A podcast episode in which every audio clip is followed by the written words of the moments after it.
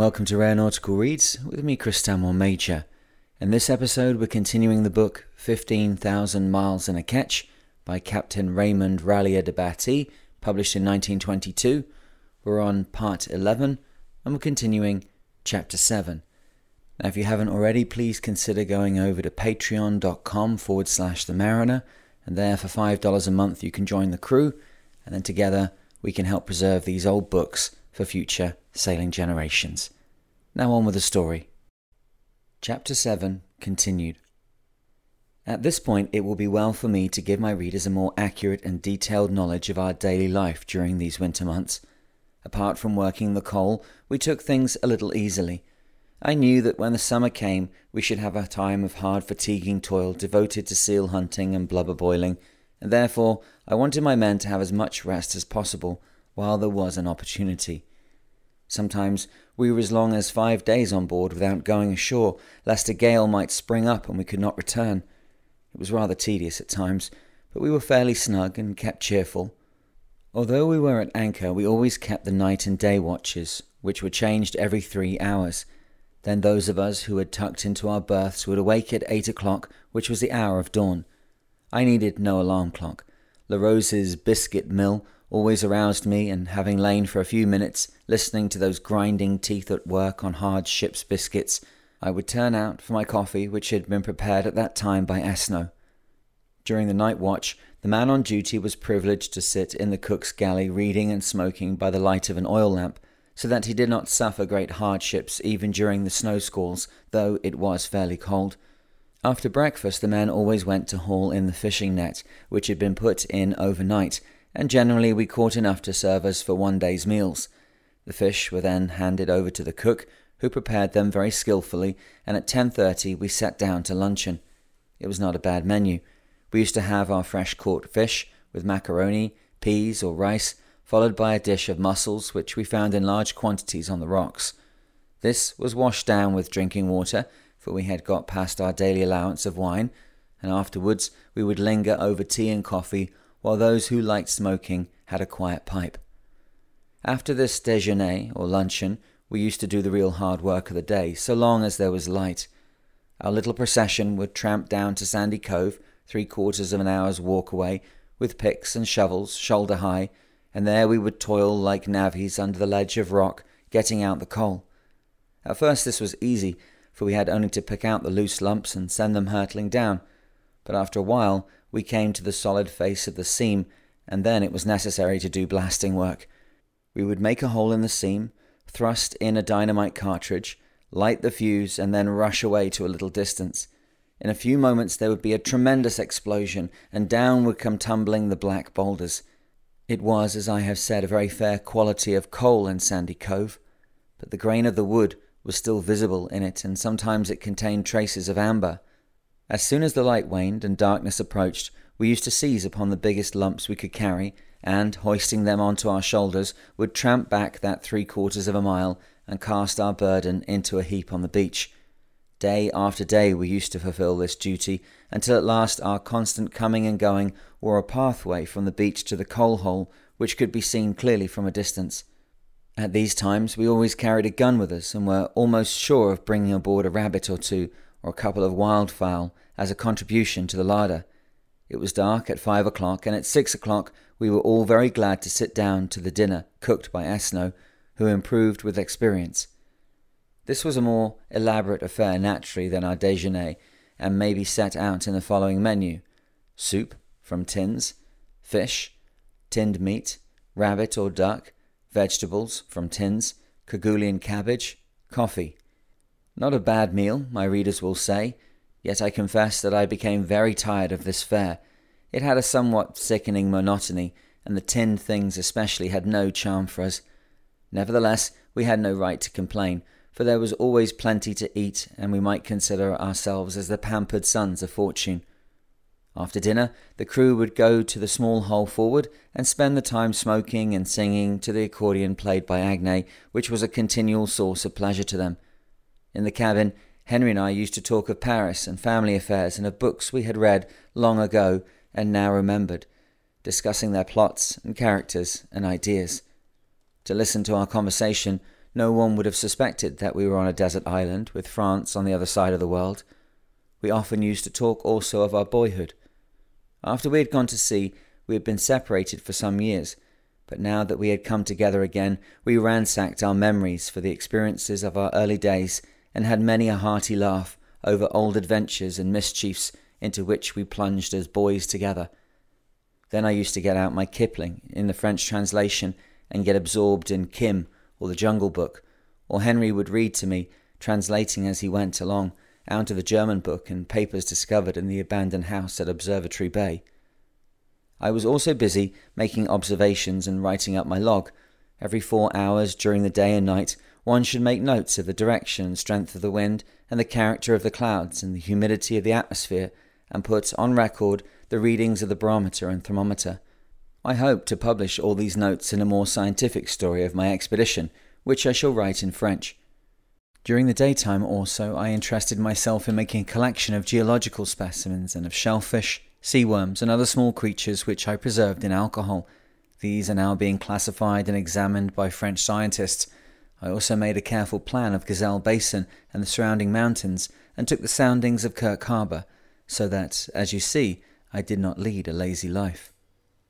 By this time, the captain and crew of the J.B. Charcot had an appearance which would have shocked our best friends. Our hair had grown long, our clothes had worn to rags. At least we had to darn and stitch and mend and ransack our wardrobes for oddments. I wore some thick woolen vests which I had brought from the South Antarctic expedition with Dr. Charcot, and I had also the naval uniform which I used to wear when I was serving as a naval recruit, according to our conscript system, on board a French battleship it was a curious place in which to don this uniform, but necessity pressed me to it. My brother and the men let their hair and beards grow long, and Agnes was more like a Viking than ever with his fine blonde beard, but I used to cut the hair close on my face with clippers, as I always felt uncomfortable if it grew to any length. I suppose we looked as dirty a set of tramps as could be found in the wide world, yet we had traditions of cleanliness and tidiness, and Sunday was our washing day, when we went through an almost religious ceremony of boiling our undergarments in a big kettle. The men, too, were handy with a needle and thread, and in their spare time used to sit on deck, sewing up the holes and rents in their trousers and jackets. I must not forget to say that on the 14th of July we celebrated the feast day of the Republic in good style. We cracked our last bottle of Madeira, which we had kept for that occasion, and raising our glasses, honoured the toast of Vive la France.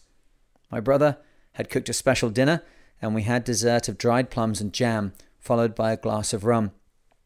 We thought and spoke of the old folks at home in our dear native land, and our love went out across the wide waters to France. It was about this time that La Rose had a serious loss.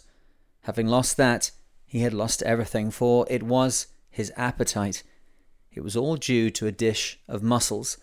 La Rose liked mussels prodigiously, and as they were plentiful, and Esno cooked a vast quantity, he had no need to be sparing of them.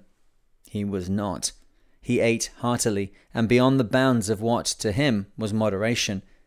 I noticed nothing unusual.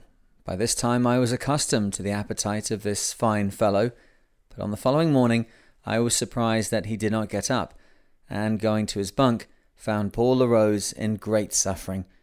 There were dark rings round his eyes. He was feverish and kept tossing from one side to the other, so that I could see he was very ill.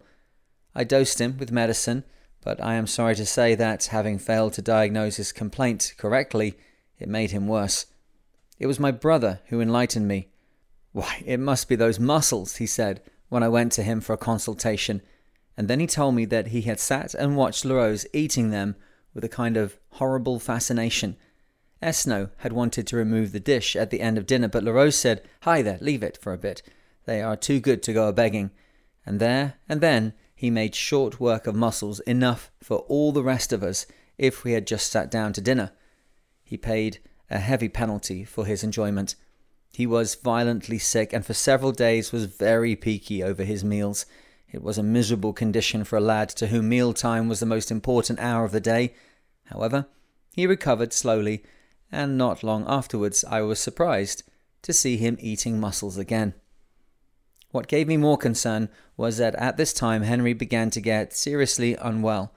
It was not due to those confounded mussels, but he had a touch of gastritis caused, I think, by living continually on tinned foods, and it made him look very haggard. He tried to hide his illness from me, but I knew that he lay awake at night and could get no rest. His nerves also became highly strung, for the only thing that seemed to brace him up a little was coffee, which he took at all times of the day and night. This, of course, was bad for him, and for the first time since my arrival in Kerguelen, I became low spirited and had gloomy thoughts. Nevertheless, work had to be done, and when September came, Agne and I started on a long boat trip to explore the coastline on the northeastern side of Gazelle Basin and the great mountains of the interior. We stopped first in Kirk Harbour as there was too much sea and a heavy rainstorm. As this promised to last some time, we beached our boat and walked back to Gazelle Basin across the cliffs. But when fair weather set in, we returned and found our boat quite safe. We then worked round to Elizabeth Harbour, and on the night of the 16th of September put up our tent at the bottom of this little bay. We could not sleep a wink during the night, for we were surrounded by a large herd of seals that had just returned to Kerguelen after the winter. They made a fearful noise around us, roaring in their deep, gruff, reverberating voices, like lions and tigers in a tropical jungle, and they came so close to us that Agne became scared. Captain, he said, if one of those big seals rolls into this tent, we shall be squashed. It was not an agreeable prospect, certainly, and many times during the night one or other of us went out of the tent to throw stones at those monsters lying about like big black boulders in the darkness. The next day not having been squashed, we went further along the coast and found a number of penguin, petrel, and other eggs. They were the first we had found in the island of desolation. We explored the coastline from Elizabeth Harbour to Vulcan Cove and found it very dangerous, for the sea was strewn with rocks and uncharted islands. Indeed, our old chart was useless at this part of Kerguelen, for even Elizabeth Point was marked a mile too far to the north. We now left our boat and went afoot down a deep gorge through the mountains. It was a marvellous walk of twelve miles along a series of valleys full of freshwater lakes, with the mountains rising straight and steep and grim and black on either side of us. Agne and I were walking on a ledge of rock along these valleys, with the gorge below us and the basalt walls rising sheer above us. It seemed to me like a walk through Dante's Inferno, and I remember Gustave Doré's famous pictures of the mountains of hell but there were no devils to trouble us, and down below in the valley moss and grass grew with some luxuriance, and the sky high over the prison walls was reflected in the fresh water pools. We came through the Studer Valley, named by a German party of explorers, which is a long, straight gorge driven like a funnel through the mountains, and seen by us very clearly when the J.B. Charcot had sailed down Hillsborough Bay. It formed quite a good road, with easy travelling. After this tramp, we went back to Elizabeth Harbour. I wanted very much to explore the northern bays, but we were overtaken again by dirty weather, and though we tried to get out in our rowing boat, we were beaten back to harbour again. We spent two days watching the seals for the lack of better occupation, and Agne and I acquired a great deal of new knowledge about those creatures. As many of my readers have not been so far as Kerguelen or other haunts of the seal, it may be of interest to them if I describe their habits more closely than I have yet done in this story. After the winter months, the full grown males come first to shore in the last days of August. They were very big, being more than twenty feet long.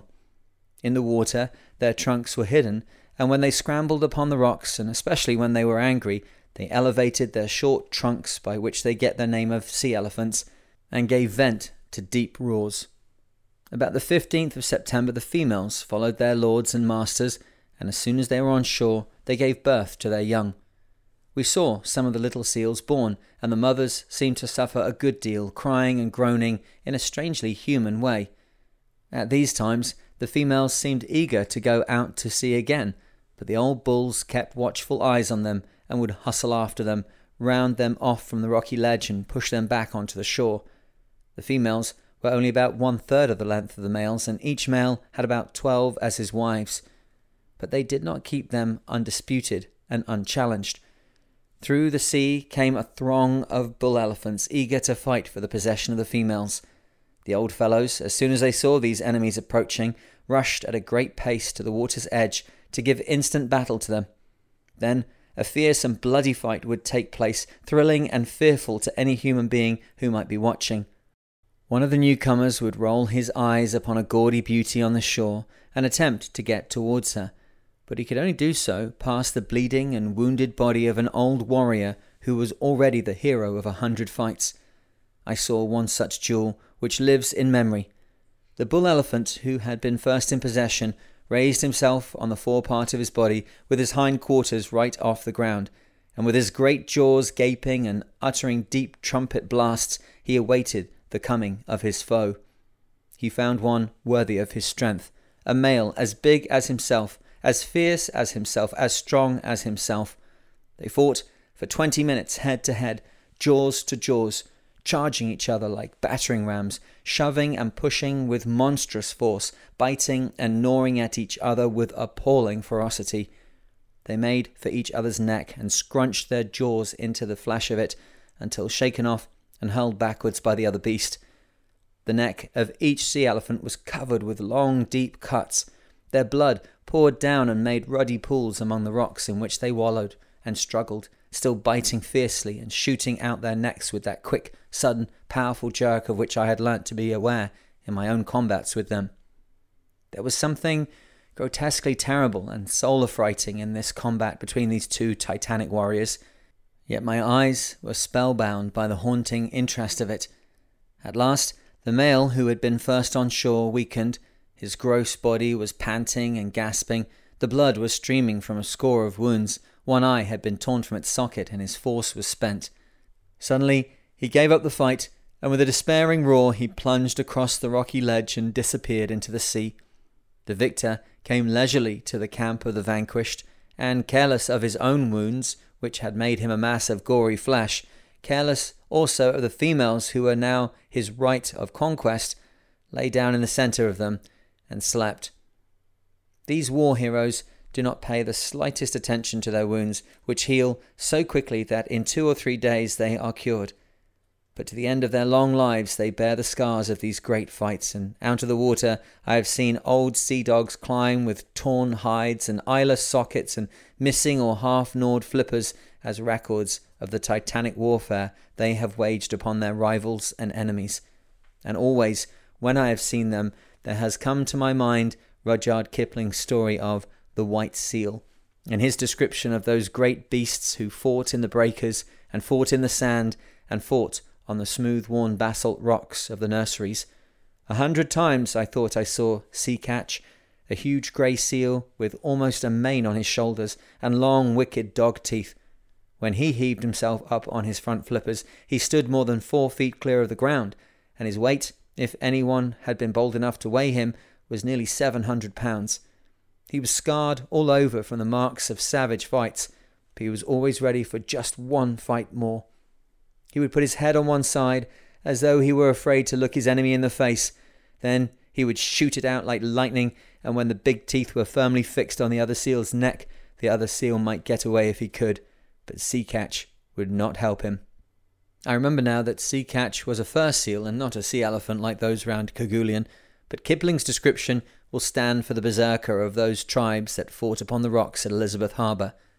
These big brutes are not afraid of attacking man, and I have already described one great fight we had with them. We had others later in our history, and I will give praise to the enduring courage of the warriors. Really, they were no match for us.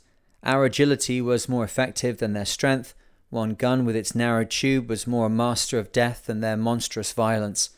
But it was dangerous when we were hemmed in by the herd. They would come straight for us, and when we were tackling one great roaring fellow, the others would come ever so quickly and quietly and steadily behind over the smooth rock with their noiseless bodies and try to catch us in their jaws with that lightning thrust of the head. We had to look slippy, as English sailors say, and never once would the bull seals turn back while their females were with them. Face to the foe in victory or defeat is the watchword of the fighting seal.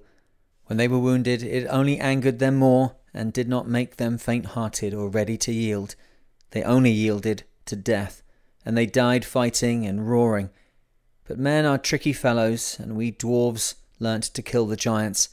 We even learnt to frighten them, a thing that seemed much more difficult when we first attacked them with loaded clubs, and did not scare them at all, but only made them fierce. It is curious that if we threw small pebbles at them, they would waddle away. And that is how we kept them at a distance when we did not crave for their society. The female's eyes would flash with a yellow fire when we played that trick upon them, and I did not like the ugly look of those eyes. When undisturbed, the seals lay around on the rocks in families, each male surrounded by his dozen wives like an old Turk, and kept watchful, jealous eyes upon the other bulls.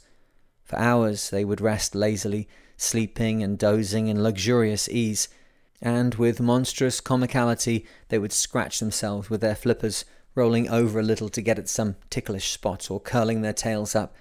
However awkward they were on shore, they were magnificent in strength and grace in the water, swimming with the force and directness of a torpedo, and careless of breakers that would smash a boat to pieces. It was a great and glorious thing to watch one of those huge breakers rolling in, and to see the seals facing them unmoved, with dauntless strength and courage, not shifted out of their position by the full force of the hurtling sea. But the little ones were the jolliest things to watch, so mirthful and so full of pranks and the sheer joy of life. When they were born, one baby to each mother, they were only three feet long, and they are covered with very smooth and very long black hair. After three weeks, this falls off, and a greyish or yellow hair, very close cropped, is left on their plump little bodies. As soon as they are suckled, the youngsters leave their parents and go off altogether. They have the best of fun, learning to swim in the shallow streams where all day long they play, frisking and barking like young dogs, so that the noise of a seal nursery may be heard for miles.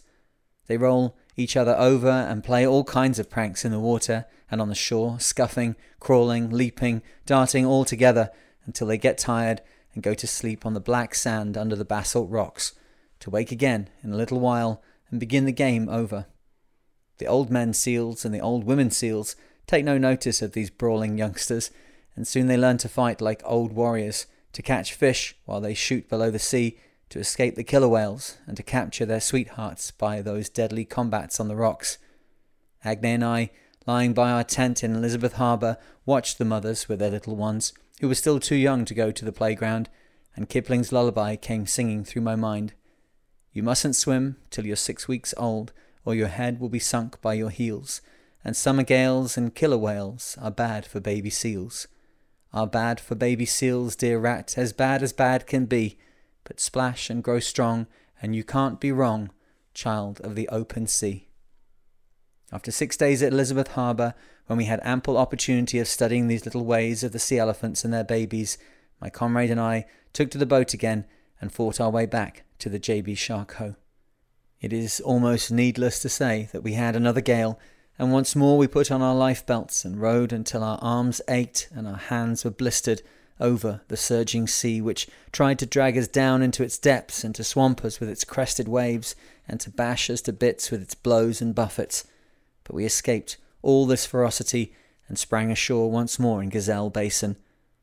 On board the little ship, we found my brother and his comrades making preparations to leave the harbour, in which, on the whole, we had found safe shelter.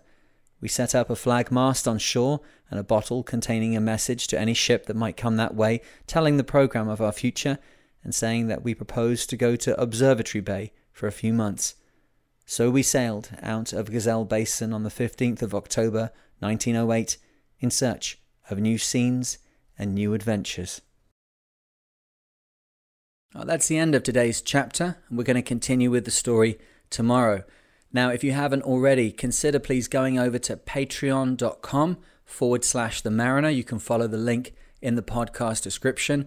And there we have a growing community of people just like yourself who are interested in sailing, interested in seamanship, and interested to learn more techniques and tips that can help their time on their boat be safer and more enjoyable. So, at $5 a month, your donation directly contributes to me being able to produce the podcasts and keeps the lights on, keeps the wheels going round. But if you are interested in developing your skills further, then you may be interested to increase your contribution to the next level up, to the mates level.